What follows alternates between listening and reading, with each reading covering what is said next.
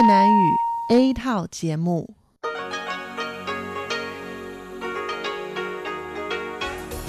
Đây là Đài Phát thanh Quốc tế Đài Loan RTI.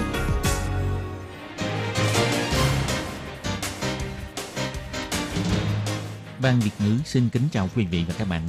Đây là chương trình Việt ngữ Đài Phát thanh RTI được truyền đi từ Đài Loan.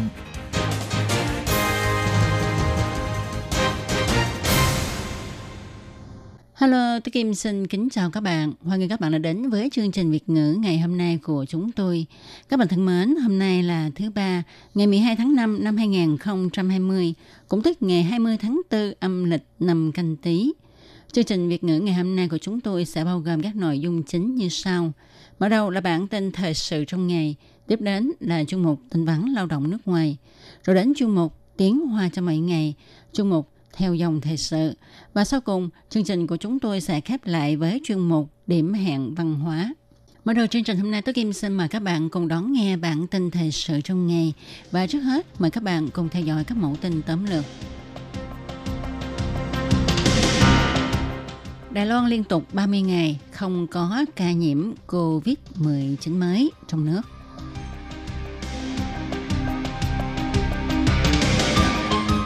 Cảm ơn nhân viên y tế, Tổng thống Thanh Văn cho biết vết hằn vinh quang trên khuôn mặt nhân viên y tế sẽ in đậm trong lòng người dân Đài Loan. Chuyên gia cho biết triển vọng hai bờ eo biển sau ngày 20 tháng 5 sẽ không có thay đổi lớn. Bộ trưởng Trần Thầy Trung cho biết chưa thể gỡ bỏ lệnh đeo khẩu trang. Tình hình dịch COVID-19 tại châu Âu hạ nhiệt, nhưng châu Á lại gia tăng. Xoài chân châu mini có thể ăn luôn vỏ. Và sau đây tôi Kim xin mời các bạn cùng đón nghe nội dung chi tiết của bản tin thời sự ngày hôm nay nhé. Ngày 12 tháng 5, Trung tâm Chỉ đạo Phòng chống dịch bệnh Trung ương tuyên bố hôm nay Đài Loan không có ca nhiễm COVID-19. Hôm nay cũng là ngày thứ 30, Đài Loan liên tục không xảy ra ca nhiễm COVID-19 trong nước.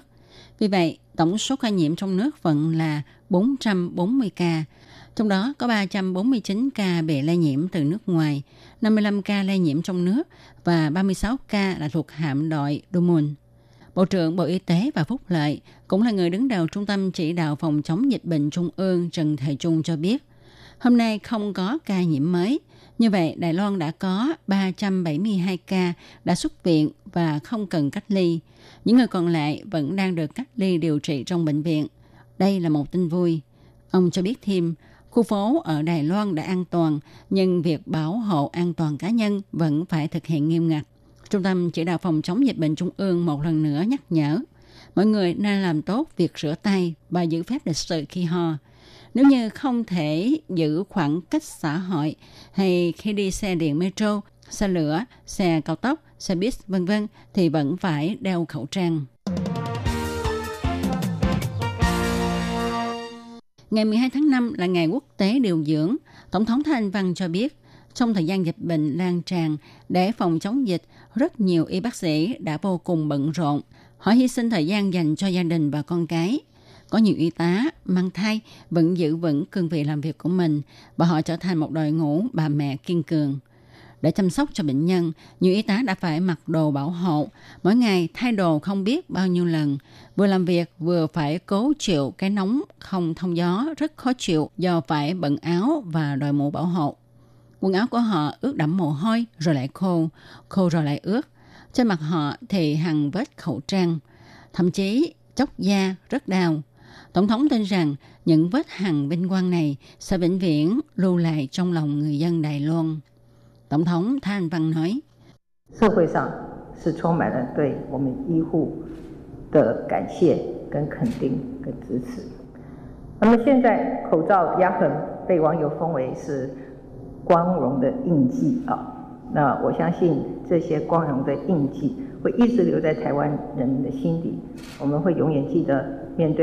会上是充满了对我们医护的感谢、跟肯定、跟支持。那么现在口罩压痕被网友封为是光荣的印记啊，那我相信这些光荣的印记会一直留在台湾人的心里，我们会永远记得面对严峻的疫情的时候，台湾的护理师的勇敢。专业。 Trong xã hội hiện nay tràn đầy sự khẳng định, ủng hộ và lòng biết ơn của mọi người đối với nhân viên y tế. Hiện nay, vết hằn khẩu trang trên mặt của nhân viên y tế được gọi là dấu ấn vinh quang. Tôi tin rằng những dấu ấn vinh quang này sẽ luôn ở mãi trong lòng người dân Đài Loan. Chúng ta sẽ mãi mãi ghi nhớ sự dũng cảm, chuyên nghiệp và cống hiến của nhân viên y tế Đài Loan khi đối mặt với dịch bệnh trong giai đoạn nghiêm trọng nhất. Và để cảm ơn sự cống hiến của nhân viên y tế, hôm trước Bộ Y tế và Phúc lợi Đài Loan đã nới rộng trợ cấp và tiền thưởng cho họ. Ngoài ra, chính phủ cũng sẽ từng bước cải thiện môi trường làm việc và quyền lợi lao động của điều dưỡng. Tổng thống Thanh Văn sẽ phát biểu trong buổi lễ nhậm chức Tổng thống Đài Loan nhiệm kỳ 15 vào ngày 20 tháng 5 sắp tới. Ông Lâm Đình Huy, Phó Bí thư Hiệp hội Pháp luật Quốc tế Đài Loan cho rằng, về quan hệ hai bờ eo biển sau lễ nhậm chức tổng thống của Đài Loan sẽ không có thay đổi gì lớn. Nguyên nhân chủ yếu là do hai nhà lãnh đạo mới của Đài Loan và Trung Quốc vẫn y như cũ. Phía Trung Quốc vẫn là ông Tập Cận Bình, còn Đài Loan vẫn là bà Thái Anh Văn. Đồng thời, hiện tại nền chính trị của hai bên và chính sách của hai nhà lãnh đạo này là đeo đuổi sự ổn định, hòa bình là chủ yếu. Xuất phát từ điểm này, tức ổn định quan hệ hai bên, nên Trung Quốc có thể sẽ lấy đó làm trọng điểm. Còn Đài Loan, nếu ta quan sát chính sách hai bờ eo biển của Tổng thống Thanh Văn, thì sẽ thấy bà luôn nhấn mạnh tính ổn định, cho nên sẽ không có dao động gì lớn. Nghiên cứu viên Ngô Sắc Trí cho hay, bà Thái Anh Văn phát biểu trong buổi đắc cử tổng thống, đặc biệt có nhắc đến 8 chữ hòa bình, bình đẳng, dân chủ, đối thoại – đây là kỳ vọng của bà đối với quan hệ hai bờ eo biển sau khi liên nhiệm Tổng thống Đài Loan. Hy vọng tám chữ này có thể làm nền tảng cho sự giao lưu giữa hai bờ eo biển và đó là lập trường của Đài Loan. Trong buổi lễ nhậm chức vào ngày 20 tháng 5 lần này, Tổng thống Thái Anh Văn có lẽ sẽ nhắc lại tính quan trọng của tám chữ này. Ngoài ra, Đại hội đồng Y tế Thế giới lần thứ 73 sẽ được mở họp vào ngày 18 tháng 5 và 19 tháng 5 với phương thức họp trực tuyến. Ông Lâm Đình Huy cho rằng đây là điểm đáng để mọi người quan sát. Nước Mỹ ủng hộ Đài Loan tham dự vào Đại hội đồng Y tế Thế giới và Trung Quốc sẽ phản ứng như thế nào đây? Công tác phòng dịch của Đài Loan đạt hiệu quả tốt. Gần một tháng nay không có ca lây nhiễm COVID-19 trong nước.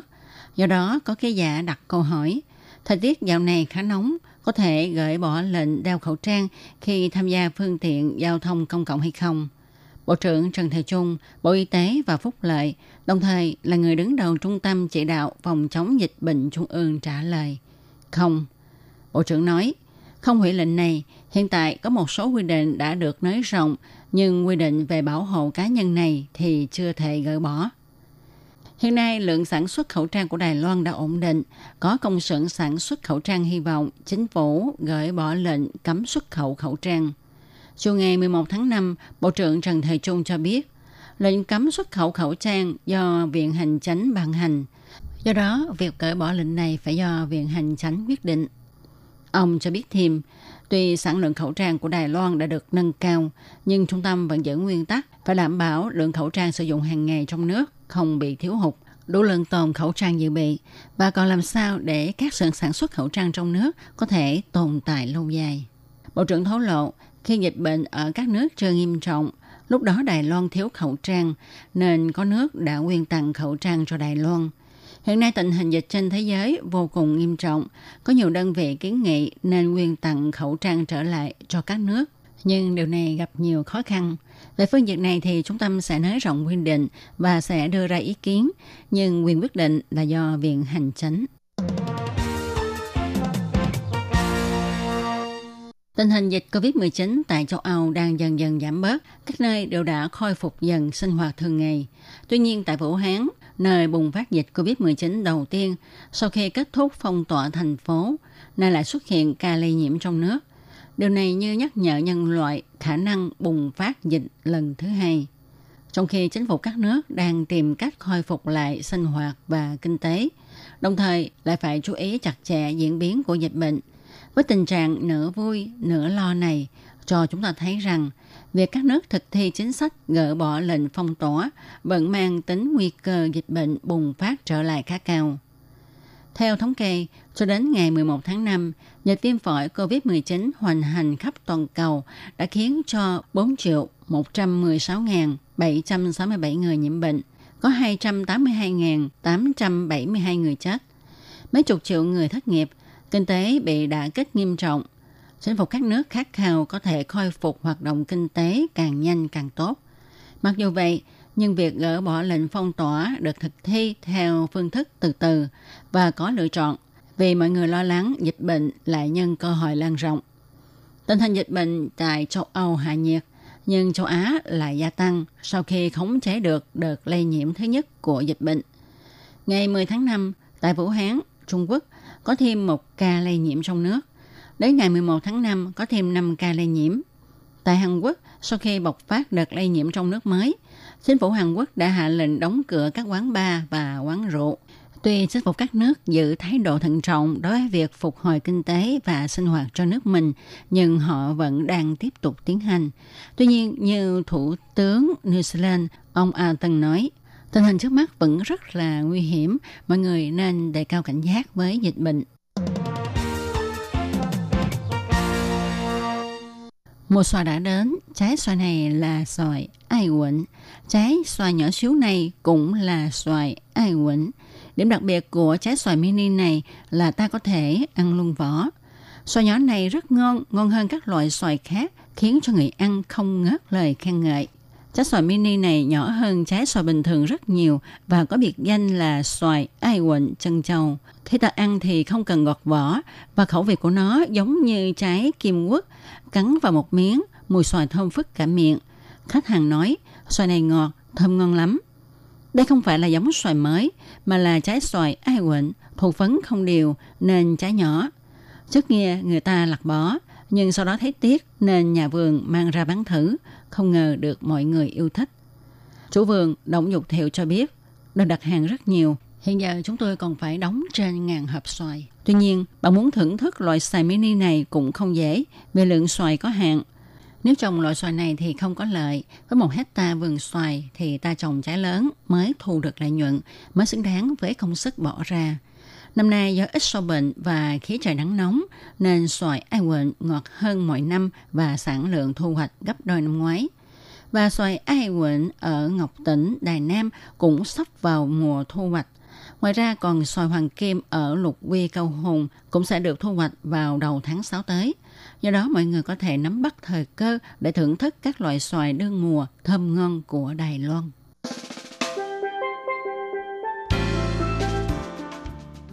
Tỷ giá hối đoái giữa đồng đại tệ và đồng đô la Mỹ của chiều ngày 12 tháng 5 và sáng ngày 13 tháng 5 năm 2020 vẫn là 29,931 đại tệ đổi 1 đô la Mỹ. Các bạn thân mến, các bạn vừa đón nghe bản tin thời sự ngày hôm nay do Tố Kim biên soạn và thực hiện với các mẫu tin. Đài Loan liên tục 30 ngày không có ca nhiễm COVID-19 mới trong nước. Cảm ơn nhân viên y tế, Tổng thống Thanh Văn cho biết, vết hằn vinh quang trên khuôn mặt nhân viên y tế sẽ in đậm trong lòng người dân Đài Loan. Chuyên gia cho biết, chuyển vọng hai bờ eo biển sau ngày 20 tháng 5 sẽ không có thay đổi lớn.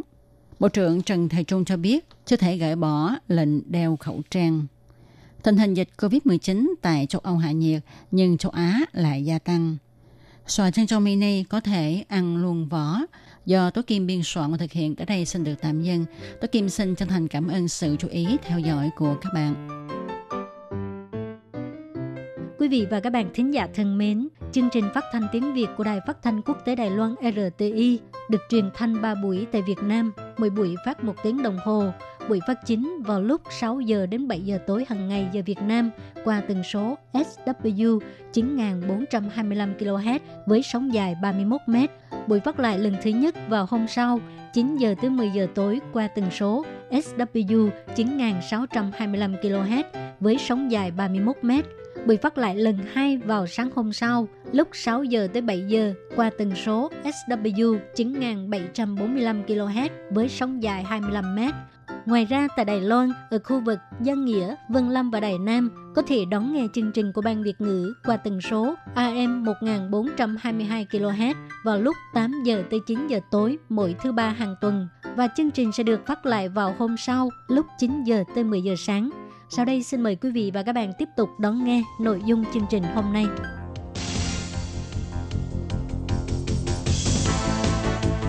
Đây là đài phát thanh quốc tế Đài Loan LTI, truyền thanh từ Đài Loan, Trung Hoa Dân Quốc. Mời các bạn theo dõi mục tin vắn lao động ngoài. Thiên Nhi và Thúy Anh xin chào các bạn. Xin mời các bạn cùng đón nghe chuyên mục tin vắn lao động của tuần này. Các bạn thân mến, trong phần tin vấn lao động của tuần này, Thúy Anh và Khiết Nhi xin mang đến cho các bạn hai thông tin như sau.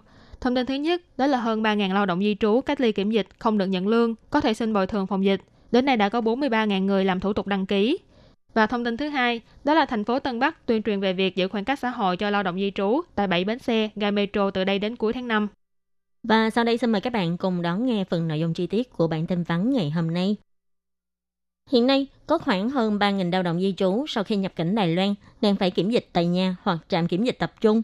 Theo quy định của Bộ Y tế Phúc lợi Đài Loan, trong thời gian kiểm dịch, nếu không có vi phạm quy định về kiểm dịch hoặc chưa được nhận lương, sẽ được bồi thường mỗi người một ngày là 1.000 đài tệ. Bộ Lao động nhấn mạnh, khoản tiền bồi thường phòng dịch này chính là muốn có thể bồi thường cho người bị hạn chế đi lại trong thời gian cách ly kiểm dịch hoặc bị tổn thất kinh tế do phải nghỉ phép không lương. Chủ thuê và công ty môi giới không được yêu cầu người lao động di trú phải dùng khoản tiền bồi thường phòng dịch này để chi trả cho chi phí cách ly kiểm dịch tại nhà hoặc trong trạm kiểm dịch tập trung. Bà Tô Chiêu Nhân, Vụ trưởng Cứu trợ xã hội và Công tác xã hội thuộc Bộ Y tế Phúc lợi cho hay, cho đến hết ngày 16 tháng 4, có tất cả là 43.830 người đã đề xuất xin được bồi thường phòng dịch. Hiện tại vẫn trong giai đoạn xác nhận những người xin bồi thường có vi phạm trong quá trình cách ly kiểm dịch hay không. Dự kiến là không lâu sau sẽ có thể bắt đầu chuyển tiền bồi thường. Trung tâm chỉ đạo phòng chống dịch bệnh Trung ương cũng chỉ ra, trạm kiểm dịch tập trung sẽ không miễn phí chỗ ở, thu phí là 4.500 đài tệ một ngày đối với người nước ngoài, 3.000 đài tệ một ngày đối với công dân Đài Loan và 1.500 đài tệ một ngày đối với lao động di trú. Bộ Lao động cho biết, từng có ủy viên lập pháp chỉ ra, có chủ thuê và công ty môi giới đã nói với lao động di trú, chi phí trong lúc kiểm dịch tại nhà hoặc kiểm dịch tập trung sẽ do lao động di trú tự chi trả, thậm chí yêu cầu dùng phí bồi thường phòng dịch của lao động di trú để trả cho khoản phí phòng dịch này. Gần đây, Bộ Lao động đã gửi công hàm cho các cục lao động địa phương khi đi thị sát thực tế.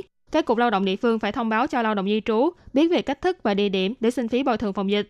Bộ Lao động cũng nói rõ, chi phí kiểm dịch cách ly tại nhà hoặc tại trạm kiểm dịch tập trung đều sẽ do chủ thuê phụ trách chi trả. Nếu chủ thuê sử dụng khoản tiền bồi thường phòng dịch của lao động di trú thì xem như là đang chiếm dụng tài sản. Ngoài bị phạt tiền ra, còn sẽ bị hủy bỏ giấy phép thuê mướn lao động người nước ngoài. Nếu công ty môi giới hỗ trợ cho chủ thuê thực hiện hành vi vi phạm pháp luật này thì cũng sẽ bị phạt. Bắt đầu từ ngày 17 tháng 3, khi lao động di trú nhập cảnh lài Loan đều phải kiểm dịch tại nhà 14 ngày. Và do suy xét đến vấn đề phòng dịch và nhân đạo, tránh rủi ro lây nhiễm bệnh cho người cần được chăm sóc và người cư trú trong các cơ quan phúc lợi xã hội. Từ ngày 27 tháng 3 trở đi, những lao động di trú làm công việc trong lĩnh vực phúc lợi xã hội như là kháng hộ công cơ sở chăm sóc y tế, kháng hộ công gia đình và giúp việc gia đình, và lao động di trú làm việc trong tất cả các ngành nghề về nước nghỉ phép quay lại lài Loan để làm việc, đều phải đến trạm tập trung kiểm dịch. Còn đối với các ngành khác có đưa lao động di trú mới nhập cảnh Đài Loan lấy làm việc, sẽ do chủ thuê và công ty môi giới sắp xếp kiểm dịch cách ly tại nhà. Với địa điểm kiểm dịch cách ly phải phù hợp với quy định về địa điểm kiểm dịch, một người một phòng, 24 giờ có người quản lý vân vân. Sau khi xác nhận đã đạt tiêu chuẩn thì mới có thể đưa lao động di trú nhập cảnh. Và sau đây là thông tin thứ hai. Để giúp cho lao động di trú tăng cường nhận thức về phòng chống dịch bệnh, Cục Lao động thành phố Tân Bắc đã tiến hành tuyên truyền về việc giữ khoảng cách xã hội an toàn với người khác nhằm tránh trường hợp lây nhiễm chéo tại các bến xe và các khu mua sắm trên địa bàn thành phố Tân Bắc. Hoạt động tuyên truyền hướng dẫn này sẽ được thực hiện vào các ngày cuối tuần và kéo dài cho đến hết tháng 5. Thông qua việc phát tờ rơi và tuyên truyền, nhắc nhở lao động di trú những điều cần lưu ý khi gặp mặt bạn bè hay đến nơi đông người. Ông Trần Thụy Gia, Cục trưởng Cục Lao động cho biết, buổi tuyên truyền đầu tiên đã được tiến hành tại bến xe Bàn Chảo. Các buổi hướng dẫn tiếp theo sẽ là ngày 26 tháng 4 tại ga Metro Tan Sui, 3 tháng 5 tại ga Dòng Niến, 10 tháng 5 tại ga Trung chuyển của tuyến Metro Màu Vàng, 17 tháng 5 tại khu khuôn viên ngành nghề Tân Bắc, 24 tháng 5 tại ga xe lửa Xu Liễn, 31 tháng 5 sẽ tại ga xe lửa Yên Cơ và các khu vực xung quanh của bến xe ga Metro. Tại hiện trường, nhân viên Cục Lao động cũng sẽ cho phát loa bằng 4 ngôn ngữ khác nhau để tuyên truyền cho lao động di trú. Cục Lao động nhắc nhở, nếu các bạn lao động di trú không thể giữ khoảng cách xã hội thì phải đeo khẩu trang đúng cách, giữ gìn vệ sinh bàn tay của mình. Nếu như chủ thuê phát hiện lao động di trú có những triệu chứng như bị sốt, ho vân vân, hãy nhanh chóng đưa người lao động đi khám. Đồng thời có thể gọi điện thoại cho đường dây nóng phòng dịch miễn phí là 1922 hoặc gọi số 0800 00 1922 và đường dây nóng 1955 để thông báo và xin tư vấn hướng dẫn. Các bạn thân mến, bản tin vấn đầu động của ngày hôm nay cũng xin tạm khép lại tại đây. Cảm ơn sự chú ý lắng nghe của quý vị và các bạn. Bye bye. Bye bye.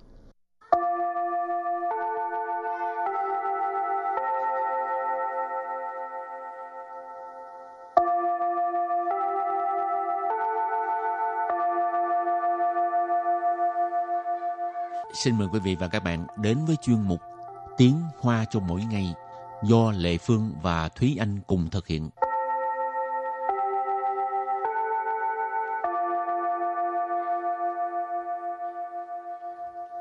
Thúy Anh và Lệ Phương xin kính chào quý vị và các bạn. Chào mừng các bạn cùng đến với chuyên mục Tiếng Hoa cho mỗi ngày ngày hôm nay. Hôm nay mình lại tiếp tục dọn nhà nữa ha. Uhm, dọn nhà thì rất là mệt nhưng mà ừ. đến khi đã quyết định dọn nhà rồi thì phải à, quyết tâm làm tới cùng. Không dọn không được. Ừ, không dọn là bị đuổi. không dọn không được.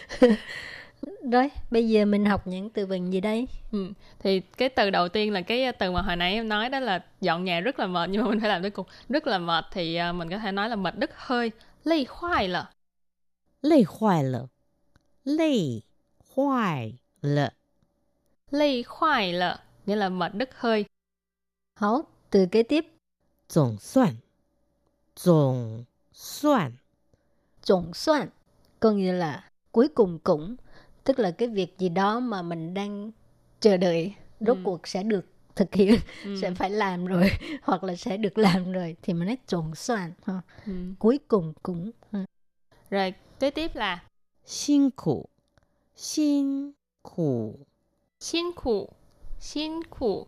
từ này à, cũng không phải là từ mới mà chỉ là một cái từ mà giúp các bạn ôn tập lại. Xin cuộc nghĩa là à, vất vả cực nhọc. Và từ kế tiếp đó là bú cua. Bú cua. Bú cua. Bú cua. Nhưng mà hay là tuy nhiên cũng ừ. được. Ha. Thế nhưng ừ. nói chung nó là một cái từ mà ý chỉ là cái uh, ngược lại với cái vế trước vế sau sẽ ngược lại với cái vế trước thì mình dùng cái từ là bú cua. Rồi uh, từ cuối cùng. Chuẩn lý 整理， 整理整理cái từ này rất là quan trọng trong cái quá trình dọn nhà tức là sau khi mình dọn nhà xong mình còn phải sắp xếp lại đồ đạc nữa thì uh, tức là mình sẽ chỉnh lý lại gọi là整理chỉnh lý sắp xếp Ừ. Rồi, và bây giờ mình bước sang phần à, phần gì? đối thoại Đối thoại.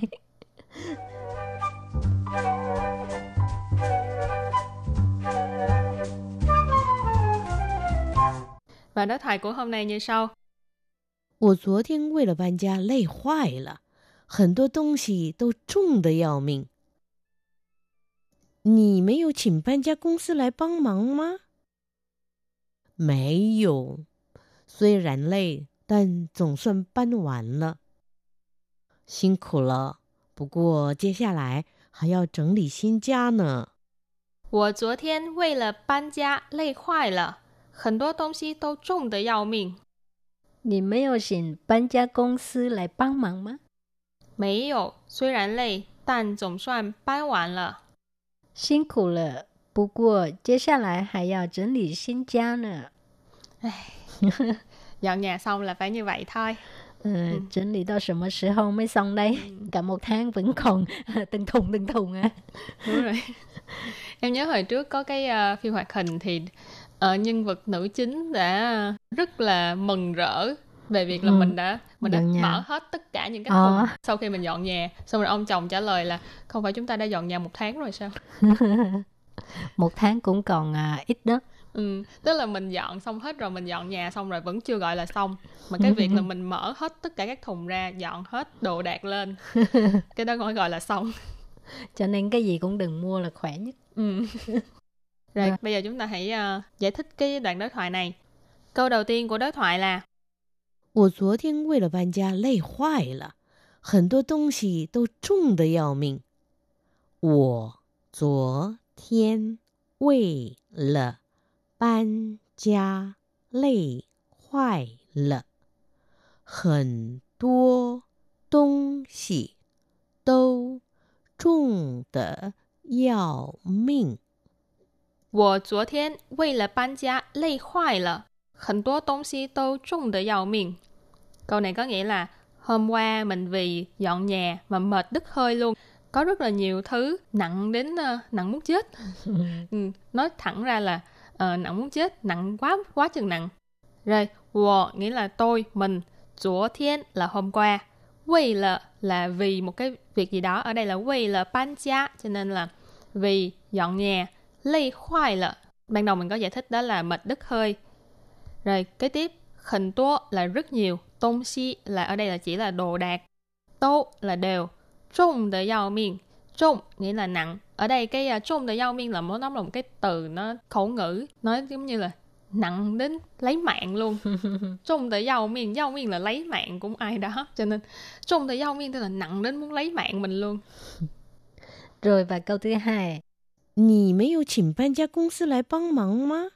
你没有请搬家公司来帮忙吗？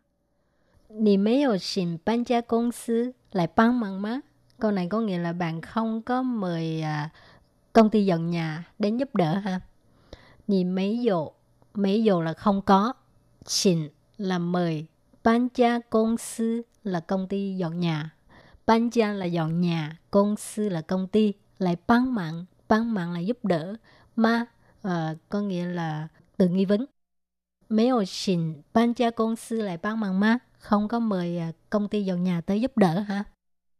Rồi câu kế tiếp. 没有，虽然累，但总算搬完了。没有，虽 然累，但总算搬完了。没有，虽然累，但总算搬完了。Câu này có nghĩa là không có. Mặc dù là mệt nhưng mà cuối cùng thì cũng là dọn xong rồi. Mấy dầu, không có. Suy rạn là mặc dù. Lây là mệt, cho nên suy rạn lây là mặc dù mệt. Tan, nhưng mà. Ở đây mình có thể thấy một cái cấu trúc câu đó là suy rạn tan sự hoặc là suy rạn tan. Ờ, cho nên là mặc dù, nhưng. Nhưng gì? Nhưng cuối cùng cũng dọn xong rồi. Tổng soạn. Cuối cùng cũng bán hoàn là dọn xong rồi. Rồi và câu cuối cùng. 辛苦了，不过接下来还要整理新家呢。辛苦了，不过接下来还要整理 新家呢。辛苦了，不过接下来还要整理新家呢。À, câu này có nghĩa là vất vả rồi, vất vả cho bạn quá ha. Nhưng mà còn phải uh, dọn dẹp nhà mới nữa. Ừ. À, 辛苦了 mỗi lần mình thấy người ta đang làm việc gì đó ha mình thấy người ta rất là vất vả thì một cái câu gọi là an ủi hoặc là khích lệ cũng được à, thì nói à,辛苦了 ừ. nhưng mà cũng giống như tan sự ha. Chia xa lại, chia xa lại là tiếp sau đây ha. Hãy dạo là còn phải chỉnh lý là sắp xếp dọn dẹp. Xin cha, xin cha tức là nhà mới. Nơ ngữ khí từ không biết là dạo gần đây có bạn nào vừa mới dọn nhà không có thể chia sẻ kinh nghiệm của mình về việc dọn nhà là mệt tới cỡ nào mệt tới là mệt à, muốn uh, dọn xong hả? dọn xong là nằm ở nhà ba ngày liền thanh hoàn sáng thiên và trước khi chấm dứt bài học hôm nay thì mời các bạn cùng ôn tập lại các bạn nhé. Lây hoài lợ Lây hoài lợ Lây hoài lợ Nghĩa là mệt đứt hơi. Tổng soạn Tổng soạn Tổng soạn Có nghĩa là cuối cùng cũng. Xin khủ Xin khủ Xin khổ Xin khổ nghĩa là um, vất vả, cực nhọc. Bú qua Bú qua Bú qua Bú qua Nhưng mà hay là tuy nhiên.整理整理整理整理 chỉnh lý sắp xếp 我昨天为了搬家累坏了，很多东西都重的要命。 你没有请搬家公司来帮忙吗？ 没有，虽然累，但总算搬完了。辛苦了，不过接下来还要整理新家呢。 Và bài học hôm nay đến đây xin tạm chấm dứt. Cảm ơn các bạn đã theo dõi nha. Bye bye. Bye bye.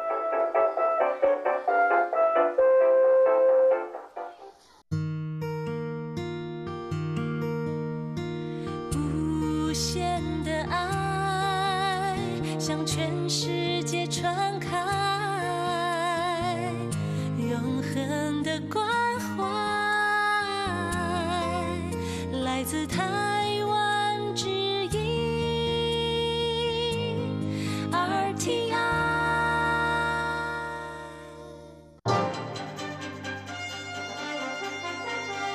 Quý vị đang đón nghe chương trình Việt ngữ Đài RTI truyền thanh từ Đài Loan.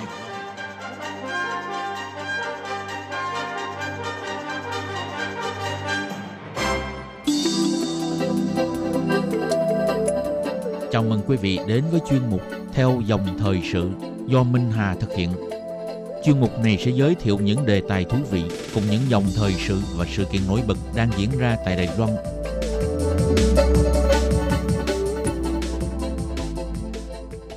Minh Hà xin kính chào quý vị và các bạn. Các bạn thân mến, các bạn vẫn còn nhớ đến cơn bão dịch SARS xảy ra năm 2003 hay không? Sự kiện bệnh viện Hòa Bình tọa lạc tại trung tâm thành phố Đài Bắc nỗ lực chống chọi với dịch bệnh lạ lần đầu tiên xuất hiện trên thế giới. Cũng vì trong vụ dịch kinh hoàng này đã làm cho một số bác sĩ, nhân viên y tế qua đời khi làm nhiệm vụ điều trị, chăm sóc cho những người nhiễm bệnh. Cho dù 17 năm đã qua, nhưng sự hy sinh của những con người ấy chưa bao giờ đi vào quên lãng. Mà điều phải nói là khi đó Đài Loan không phải là thành viên của Tổ chức Y tế Thế giới. Chính vì thế, ngay từ đầu đã bị cách ly, loại trừ ra tổ chức này, thậm chí bị bỏ mặt, không coi trọng, cho tới khi những ca bệnh xác định càng ngày càng tăng, sau này xuất hiện tình trạng tử vong gia tăng, thì tổ chức này mới đề ra một phương pháp xử lý đặc biệt cung cấp những cái thông tin chi tiết về dịch SARS cho Đài Loan – đồng thời cử nhân viên đến hỗ trợ Đài Loan kiểm soát dịch bệnh không bị lan nhanh. Mà sự hỗ trợ này đều là quyền lợi hợp pháp chính đáng của quốc gia thành viên. Vấn đề được nêu ra, Tổ chức Y tế Thế giới là gì? Vai trò thành lập và mục đích? Vì sao Đài Loan không nằm trong các quốc gia thành viên của tổ chức? Cũng như là vì sao Đài Loan phải được kết nạp vào Tổ chức Y tế Thế giới? Mời các bạn cùng tìm hiểu sự kiện này trong chương mục theo dòng thời sự hôm nay.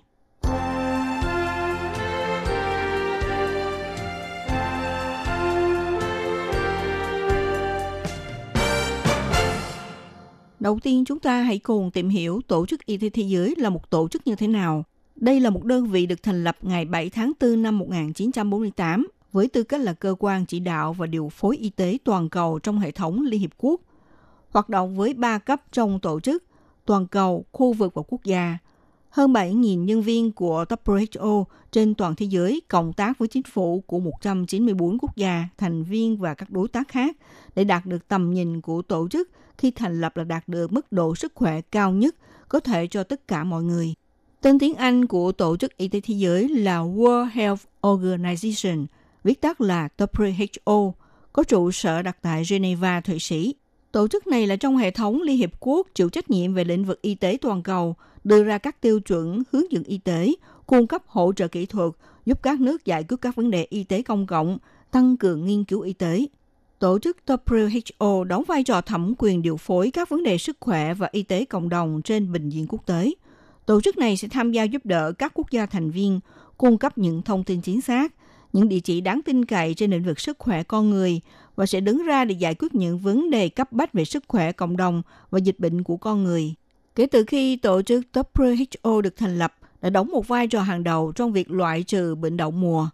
Các ưu tiên hiện tại của tổ chức bao gồm các bệnh truyền nhiễm, đặc biệt là HIV/AIDS, Ebola, sốt rét và lao, giảm thiểu những tác động của bệnh không truyền nhiễm, theo dõi sức khỏe sinh sản và tình dục, sự phát triển và tuổi già, dinh dưỡng, an ninh lương thực và ăn uống lành mạnh, sức khỏe nghề nghiệp, lạm dụng thuốc kháng sinh và thúc đẩy sự phát triển của các báo cáo, các ứng phẩm và kết nối mạng toàn cầu.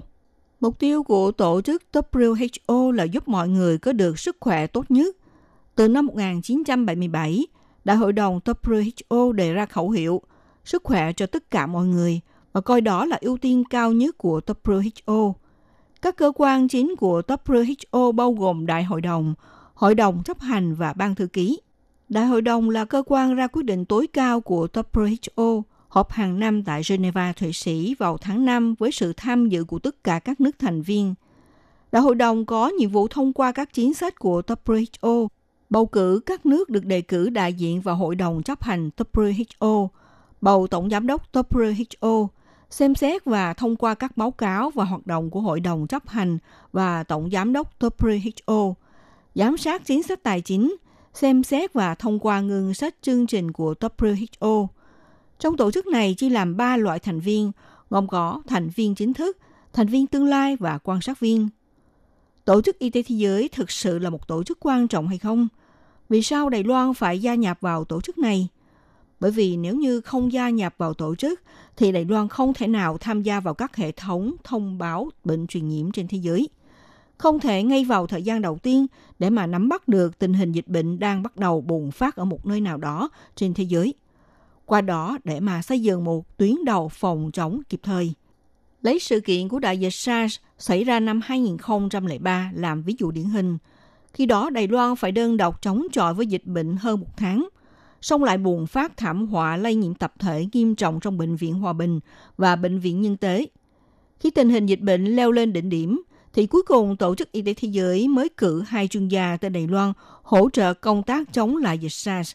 Tuy nhiên, tổ chức này cũng thể hiện thái độ tương đối kín đáo, tránh lôi kéo sự quan tâm chú ý vào mình – Đứng trước tình cảnh như thế của Đài Loan thì cũng như phải chịu đại ngộ mức công bằng này, nêu bật lên tầm quan trọng và tính bức thiết của Đài Loan phải gia nhập vào tổ chức WHO. Có thể nhiều bạn sẽ thắc mắc, vì sao Đài Loan không được kết nạp vào tổ chức y tế thế giới? Nguyên nhân do đâu? Từ năm 1971, sau khi Đài Loan rút ra Liên Hiệp Quốc, thì cũng bị ép buộc phải rút khỏi từ tổ chức WHO, là đơn vị trong hệ thống Liên Hiệp Quốc – rồi bắt đầu từ năm 1997, Bộ Ngoại giao chính thức gửi công văn đến tổ chức WHO, yêu cầu Đài Loan được lấy tư cách quan sát viên tham gia vào tổ chức này. Tuy nhiên, trong Đại hội Y tế Thế giới WHA diễn ra hàng năm, thì Trung Quốc và đa số quốc gia đều nêu ra lập trường chính sách một nước Trung Quốc để phản đối sự kết nạp Đài Loan. Năm 2003, Ban thư ký tổ chức WHO cùng với Trung Quốc kết một bản ghi nhớ bí mật, trong đó quy định giữa ban thư ký của tổ chức WTO có mối tương tác với Đài Loan thì phải thông qua sự đồng ý của Trung Quốc.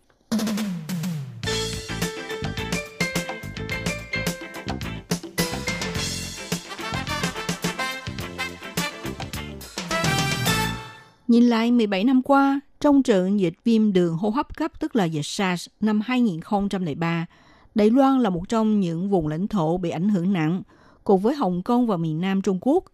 Khi đó, hơn 150.000 người ở Đài Loan phải cách ly. Ở vùng châu Á có 181 người tử vong.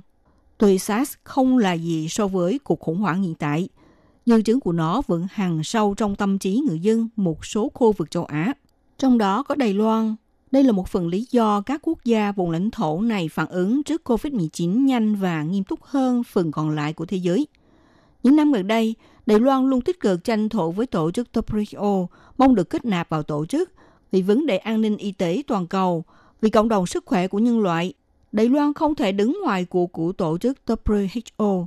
Mới đây, Bộ trưởng Bộ Y tế Phúc lợi Đài Loan ông Trần Thời Trung đã có bài phát biểu kêu gọi Tổ chức Y tế Thế giới hãy chú ý tới những đóng góp của Đài Loan đối với công tác phòng chống dịch bệnh và y tế công cộng toàn cầu, cùng với quyền con người và y tế – để ủng hộ mạnh mẽ việc Đài Loan gia nhập vào tổ chức này. Ông Trần Thời Trung nêu rằng các bệnh truyền nhiễm mới luôn là mối đe dọa đối với sức khỏe con người cũng như nền kinh tế, thương mại và du lịch toàn cầu. Dịch cúm toàn cầu năm 1918, rồi hội chứng hô hấp cấp tính nặng tức là dịch SARS năm 2003, cúm H1N1 năm 2009, hay hội chứng hô hấp Trung Đông tức là dịch MERS năm 2012, dịch sốt xuất huyết Ebola ở Tây Phi năm 2014, virus Zika ở Trung Đông năm 2016 đều lây lan nhanh chóng tới các quốc gia trên thế giới bởi hoạt động vận chuyển hàng không quốc tế, gây ra tổn hại không thể tránh khỏi đối với an ninh y tế toàn cầu. Bệnh viêm phổi chưa rõ nguyên nhân, bùng phát từ Vũ Hán, Trung Quốc vào cuối năm 2019, hiện đã lan ra toàn thế giới. Theo số liệu thống kê của Tổ chức WHO ngày 8 tháng 4 năm 2020, đã có 1 triệu 353.361 trường hợp nhiễm bệnh và 79.235 trường hợp tử vong trên toàn thế giới. Phạm vi ảnh hưởng đã mở rộng đến 211 quốc gia và vùng lãnh thổ. Đài Loan tất nhiên cũng không thể tránh khỏi chịu ảnh hưởng. Sau khi trải qua kinh nghiệm đáng buồn khi chống chọi với dịch SARS, 17 năm qua, Đài Loan luôn giữ thái độ nghiêm túc, sẵn sàng đối phó với mối đe dọa từ các bệnh truyền nhiễm mới nổi. Do đó, ngay khi bệnh viêm phổi chưa rõ nguyên nhân được xác nhận xảy ra Vũ Hán Trung Quốc vào ngày 31 tháng 12 năm 2019, Đài Loan đã lập tức đưa ra các biện pháp kiểm dịch đối với các chuyến bay trực tiếp từ Vũ Hán và triển khai các hoạt động phòng chống sớm để ngăn chặn nguy cơ lây truyền từ người sang người. Ngày 2 tháng 1 năm 2020, Đài Loan thành lập tổ công tác ứng phó với bệnh viêm phổi do chủng virus mới. Ngày 20 tháng 1 thành lập Trung tâm Chỉ đạo Dịch bệnh Trung ương cấp 3. Đến ngày 23 tháng 1 nâng lên cấp 2 và nâng lên cấp 1 vào ngày 27 tháng 2. Nhờ đó tích hợp hiệu quả các nguồn lực phòng chống dịch bệnh liên bộ ngành, đầu tư đầy đủ vào công tác phòng chống dịch bệnh. Đến đến ngày 9 tháng 4, Đài Loan đã xét nghiệm 42.315 ca và phát hiện 380 ca dương tính với virus corona, bao gồm 54 ca nhiễm tại địa phương, 326 ca nhiễm từ nước ngoài, 5 trường hợp tử vong và 80 trường hợp bệnh nhân âm tính sau 3 lần xét nghiệm đã được ra viện.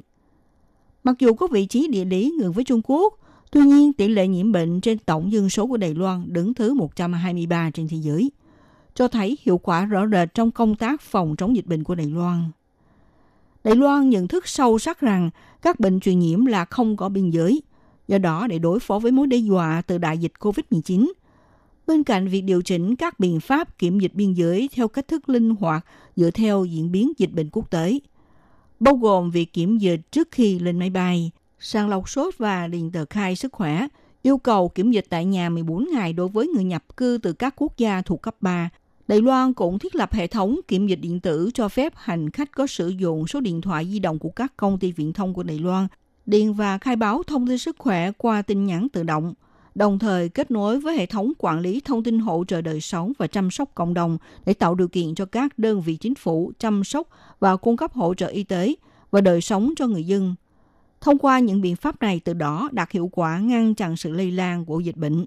Bệnh tật là không có biên giới, với một tia lửa nhỏ có thể đốt cháy cả một vùng đồng cỏ bao la.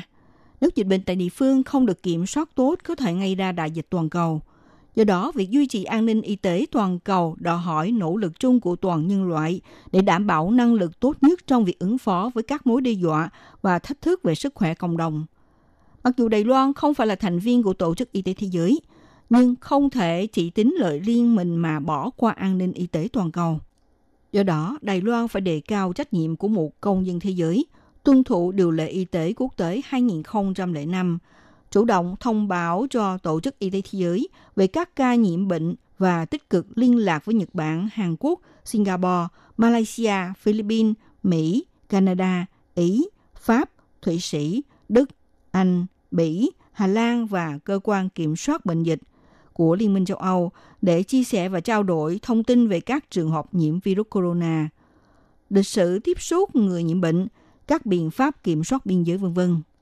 Đồng thời tải trình tự gen virus lên hệ thống sáng kiến chia sẻ dữ liệu cúm toàn cầu để các quốc gia truy vấn và cùng nhau đối phó với mối đe dọa của loại virus chủng mới này, đảm bảo an ninh y tế toàn cầu không còn các điểm mù do sự thiếu trao đổi và thiếu minh bạch. Đài Loan cần Tổ chức Y tế Thế giới và Tổ chức Y tế Thế giới cũng cần Đài Loan. Tổ chức Y tế Thế giới vốn không nên từ chối bất cứ ai, đó chính là sứ mệnh của WHO. Tuy nhiên, thực thiếu sáng suốt khi WHO hiện tại bị can thiệp về chính trị để loại trừ Đài Loan khỏi tổ chức. Những kinh nghiệm về y tế công cộng, hệ thống điều trị và chăm sóc sức khỏe, kỹ thuật sàng lọc nhanh, khả năng sản xuất vaccine và thuốc, phân tích virus vân vân của Đài Loan để có thể chia sẻ với thế giới. Cuối cùng thì ông Trần Thời Trung kêu gọi tổ chức WHO và các bên liên quan chú ý tới những đóng góp từ trước tới nay của Đài Loan đối với công tác phòng chống dịch bệnh và y tế công cộng toàn cầu, quyền con người và y tế để ủng hộ mạnh mẽ việc Đài Loan gia nhập Tổ chức Y tế Thế giới, cho phép Đài Loan tham gia đầy đủ các cuộc họp, cơ chế và hoạt động của tổ chức này. Các bạn thân mến, trước mục theo dòng thời sự hôm nay với đề tài tìm hiểu vì sao Đài Loan phải gia nhập tổ chức WHO. Đến đây cũng xin tạm khép lại. Minh Hà xin kính chào tạm các bạn và hẹn gặp lại các bạn vào buổi phát kỳ sau.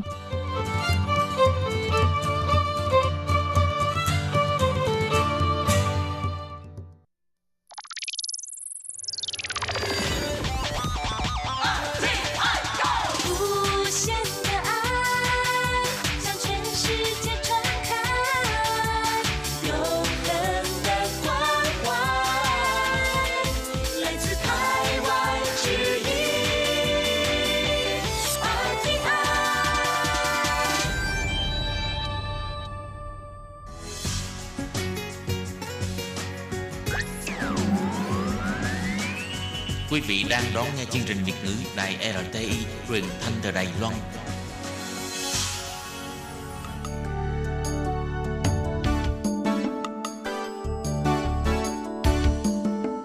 Chào mừng quý vị đến với chương mục Điểm hẹn văn hóa do Khiết Nhi phụ trách.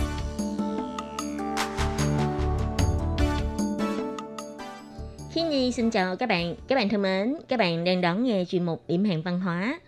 Và các bạn ơi, các bạn còn nhớ không? Tuần vừa rồi thì Khiến Nhi giới thiệu với các bạn về hệ thống tàu điện ngầm metro tại thành phố Đài Bắc. Nhưng mà các bạn biết không, với mỗi trạm metro thì thực ra mỗi trạm đều có một cái đặc sắc riêng của mình. Cho nên trong điểm hẹn văn hóa của lần này, Khiến Nhi muốn giới thiệu với các bạn về một trạm metro mà được khá nhiều người biết đến và thông qua đó sẽ giới thiệu với các bạn về các đặc điểm văn hóa ở xung quanh cái địa điểm này. Và trạm metro mà hôm nay Khiết Nhi muốn giới thiệu với các bạn đó chính là Đạm Thủy, Tan Sủy Tranh. Và sau đây xin mời các bạn cùng đón nghe chuyên mục điểm hẹn văn hóa của tuần này. Các bạn biết không, tuyến metro Đạm Thủy bắt đầu thông xe vào ngày 28 tháng 3 năm 1997. Và tuyến metro này sẽ đi từ ga Đạm Thủy cho đến ga Trung Sơn, tức là Trung San Tranh. Đây cũng là một tuyến metro đầu tiên được trùng tu lại từ đường sắt truyền thống tại Đài Loan. Tức là trước đây, trước khi có tuyến metro Đạm Thủy, thì người dân vẫn đang sử dụng tuyến đường sắt Đạm Thủy. Và tuyến đường sắt Đạm Thủy này dừng hoạt động vào ngày 15 tháng 7 năm 1988. Các bạn biết không, thực ra Đạm Thủy là một thị trấn nhỏ đã có lịch sử hơn 400 năm. Và trước đây, tên gọi của Đạm Thủy được gọi là Hổ Vĩ. Thì cũng có rất là nhiều cách giải thích về nguồn gốc của cái tên gọi này. Hổ là một phương pháp đánh cá mà hồi xưa người ta dùng đá để xây thành một cái đào trắng ở ngay những cái khu vực ngừng cửa biển hay là cửa sông. Vì thế, khi mà nước rút, lúc đó những cái rào trắng này sẽ giữ cá lại và giúp người dân có thể thu hoạch cá. Thị trấn Hữu Vĩ là khu vực nằm tại cuối sông của sông Đạm Thủy. Vì thế cũng là một cái nơi rất là thích hợp để đặt cái bẫy hổ này. Cho nên cách nói về nguồn gốc của tên là Hữu Vĩ cũng có ý nghĩa của nó. Và theo một cách nói khác về tên gọi của từ hữu vĩ mà mọi người đánh giá là có tính đáng tin hơn, đó chính là được chuyển từ âm đọc của những người nguyên trú sống tại khu vực này năm xưa. Âm đọc đó là hô bê, thì rất là gần với lại cái âm hữu vĩ. Vì thế cho nên khu vực này đã được người Hán chuyển lại theo tên dịch là hữu vĩ. Còn tên gọi đạm thủy thì là đến năm 1920, Lúc đó là tại vì khu vực này nằm cạnh sông Đạm Thủy, vì thế đã được đặt tên lại là Đạm Thủy. Và tên gọi này được sử dụng cho đến ngày hôm nay. Và do cảng Đạm Thủy nằm tại thành trấn Hữu Vĩ này đã bắt đầu được khai thương từ năm 1862. Cho nên có thể nói Đạm Thủy là một nơi đã được tiếp xúc với lại nhiều nền văn hóa khác nhau, cũng như là nền văn hóa phương Tây từ rất sớm.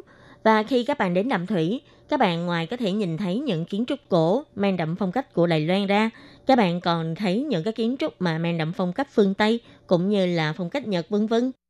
Không nói chi xa, khi mà vừa bước ra khỏi ga metro của tuyến Đạm Thủy, thì các bạn sẽ có thể nhìn thấy ngay một di tích có lịch sử cũng khá là lâu năm. Đó chính là khu di tích kho của nhà thương lái người Anh Cass.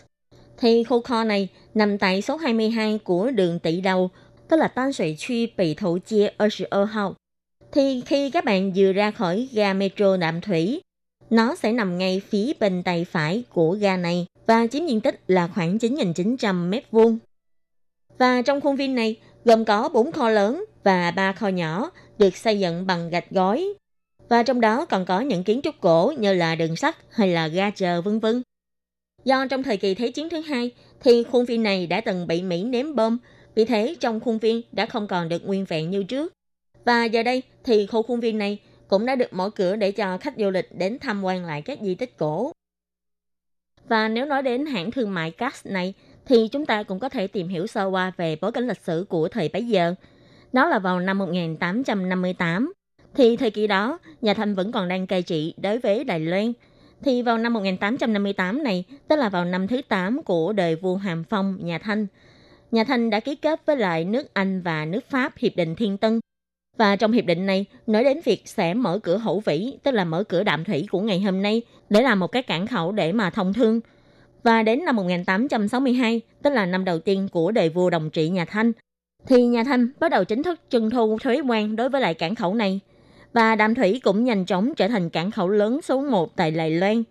Lúc đó, đạm thủy chủ yếu là xuất khẩu các sản phẩm như là lá trà, than hay là dầu trương não vân vân và tổng lượng mậu dịch của cảng khẩu này chiếm 60% tổng lượng mậu dịch của toàn Đài Loan. Đến tháng 11 của năm 1894, tức là năm thứ 20 của đời vua Quang Thụy nhà Thanh, thì lúc đó một hãng thương mại rất là nổi tiếng trong khoản mà xuất khẩu lá trà tại khu vực này, đó là hãng thương mại Cass. Thì lúc đó, nhà thương lái người Anh ông Francis Cass đã bỏ ra là 2.400 bạc để mua lại một khu đất tại tỷ tử đầu để mà xây nhà kho và bắt đầu mở rộng kinh doanh lá trà. Đến năm 1897 thì hãng thương mại này bắt đầu hợp tác với lại công ty vận chuyển Shell và cũng bắt đầu mở rộng thị trường sang việc kinh doanh các loại dầu. Dầu ở đây chủ yếu là các loại dầu đốt, dùng để chiếu sáng hay là dùng để chạy các loại động cơ. Đến năm 1901 thì công ty Shell đã mua lại tất cả các kho của hãng thương mại Cass và những kho này được dùng để làm kho chứa dầu và sau đó công ty Shell còn xây dựng thêm một số bồn chứa dầu khác. Ngoài ra thì công ty này còn cho xây dựng thêm nhánh đường sắt thông qua cái nhánh đường sắt đạm thủy Bắc này để vận chuyển các loại sản phẩm dầu. Nhưng đến năm 1944, vào thời kỳ Thế chiến thứ hai, thì Mỹ đã ném bom vào miền Bắc của Lài Loan. Lúc đó đã xảy ra sự kiện là cháy kho dầu hôi và những bồn chứa dầu cũng như là kho dầu của công ty Shell cũng đã bị phá hủy rất là nhiều. Và sau Thế chiến thứ hai, thì những cái kho của công ty Shell này đã được xem như là tài sản của chính phủ Nhật Bản. Quyền sở hữu đất đai cũng như là quyền sở hữu những tài sản này đều được giao trả lại cho chính phủ của Trung Hoa Dân Quốc.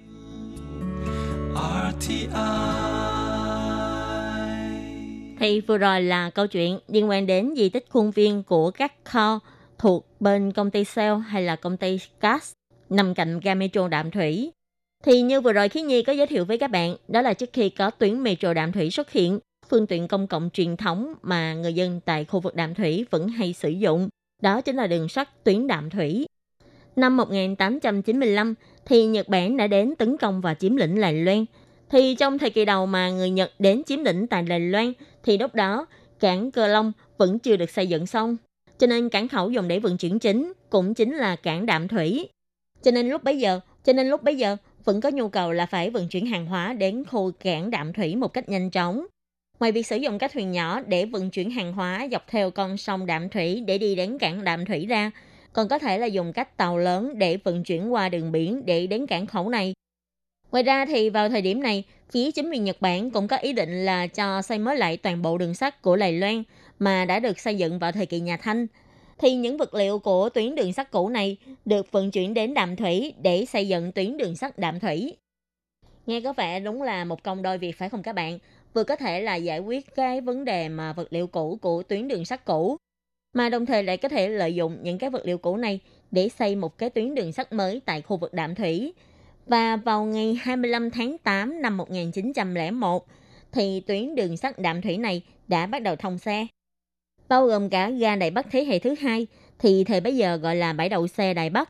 Tuyến đường sắt này tổng cộng gồm có 8 trạm được đưa vào sử dụng. Đến ngày 1 tháng 2 năm 1902 thì ga dịch Đại Đào Trình cũng đã được hoàn thành. Đến năm 1903 thì ga này cũng bắt đầu trở thành một trạm mới của tuyến đường sắt Đạm Thủy. Đến năm 1915 thì người Nhật đã lần lượt cho xây tất cả 5 ga mới cho tuyến đường sắt này. Và khi Nhi cũng xin nói ngoài lề một chút xíu, Đó là không biết là các bạn có biết không? Đó là ở gần đài RTI thì có khách sạn Viên Sơn, mà tiền thân của khách sạn Viên Sơn chính là thần xá Lài Loan trước đây. Thần xá đó là những cái ngôi đền thần mà kiểu Nhật Bản thời xưa. Đây là một cái trung tâm tín ngưỡng của người Nhật Bản. Và đây cũng là một cái nơi mà để cho người dân có thể đi đến để mà lễ thần. Và vì sao khi Nhi lại nhắc đến cái vấn đề mà về ngôi đền thần này? Đó là vì một trong năm cái ga mới trong tuyến đường sắt đạm thủy mà người Nhật cho xây dựng. Thì có một ga tên là Cung Hạ là sẽ xuống ngay ở dưới chân núi của núi Viên Sơn này, tức là dưới chân núi của đền thờ. Đó chính là vì người Nhật Bản muốn tiện cho người dân có thể đi đến cái đền thờ này để mà lễ thần. Nhưng mà đến sau năm 1945, khi người Nhật đã đốt khỏi Lài Loan, thì lúc đó trạm cung hạ này đã được đổi tên là Kiếm Đạm, tức là Chen Thảnh. Nếu như mà các bạn đã từng đi đón tuyến MRT màu đỏ để đi đến Đạm Thủy, thì các bạn sẽ phát hiện đó là kế bên trạm Duyển Xanh, tức là trạm Viên Sơn, sẽ là trạm Chen Thảnh, Kiếm đàm, Không cần ai nhắc đến trạm cung hạ hay là đền thần nữa.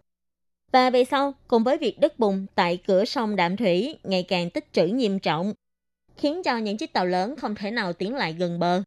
Cộng thêm là cảng cơ Long đã được hoàn công với tải trọng xuất khẩu hàng hóa lớn hơn cảng Đàm Thủy rất nhiều.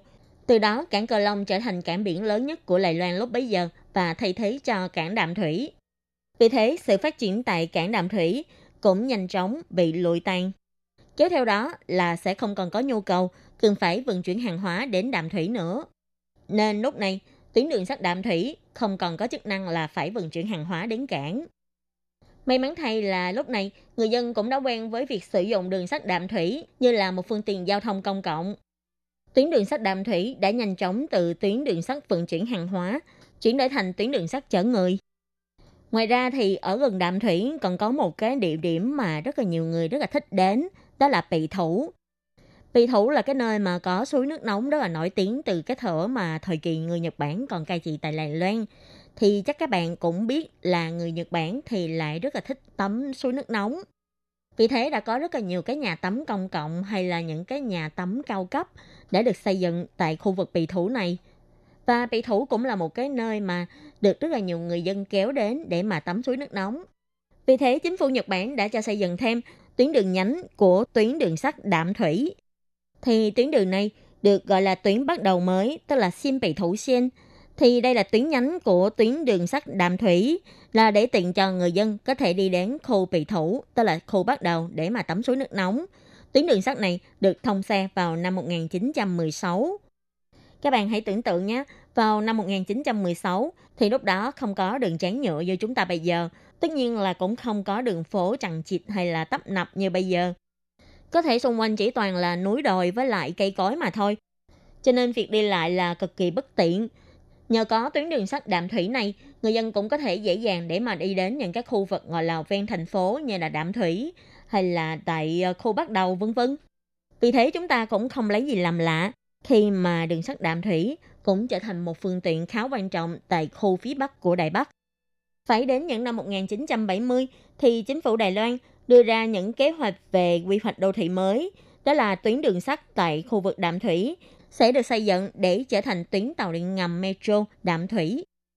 Đồng thời, chính phủ cũng đã cho xây dựng tuyến đường cao tốc gồm có 4 làn xe, cùng với việc mà bố trí lại hệ thống xe buýt tại khu vực đạm thủy. Và những dự án này chính thức được Viện Hành Chính Đài Loan thông qua vào năm 1986. Đến ngày 15 tháng 7 năm 1988 đã trở thành ngày vận hành cuối cùng của tuyến đường sắt đạm thủy. Và tuyến đường sắt đạm thủy đã kết thúc sứ mệnh của mình trong gần 100 năm hoạt động. Tuy nhiên thì đây cũng không phải là một sự kết thúc hoàn toàn, mà tuyến đường sắt này đã được vận dụng để trùng tu thành tuyến tàu điện ngầm metro Đạm Thủy. Thì ngày nay, tại khu vực Đạm Thủy, ngoài có tuyến metro Đạm Thủy ra, thì còn có tuyến đường sắt nhẹ đầu tiên ở phía bắc Đài Loan, đó là tuyến đường sắt nhẹ Đạm Hải, đó là Tân Hải Chiên Quỷ. Đây là tuyến đường sắt nhẹ đầu tiên do Đài Loan tự chế tạo. Sau khi được Bộ Giao thông kiểm tra và đo lường, vào ngày 23 tháng 12 năm 2018 thì tuyến đường sắt nhẹ này đã được thông xe. Tuyến đường sắt nhẹ này dài tất cả là 7,3 km. Tuyến đường sắt này sẽ đi dọc theo đường núi xanh, bắt đầu từ Hùng Xu Liễn tức là Hồng Thụ Lâm và đi ngang qua Tan Sụy là Đạm Thủy và đi đến miền Bắc của Đạm Thủy với tất cả là 11 trạm. Nếu có dịp đến thăm đạm Thủy, các bạn cũng có thể đi thử tuyến đường sắt nhẹ này hay là có thể đi đến thăm tuyến đường sắt cũ của Đàm Thủy. Và các bạn thân mến, chuyên mục điểm hẹn văn hóa của tuần này cũng xin tạm khép lại tại đây. Cảm ơn sự chú ý lắng nghe của quý vị và các bạn. Xin thân ái chào tạm biệt các bạn và hẹn gặp lại các bạn.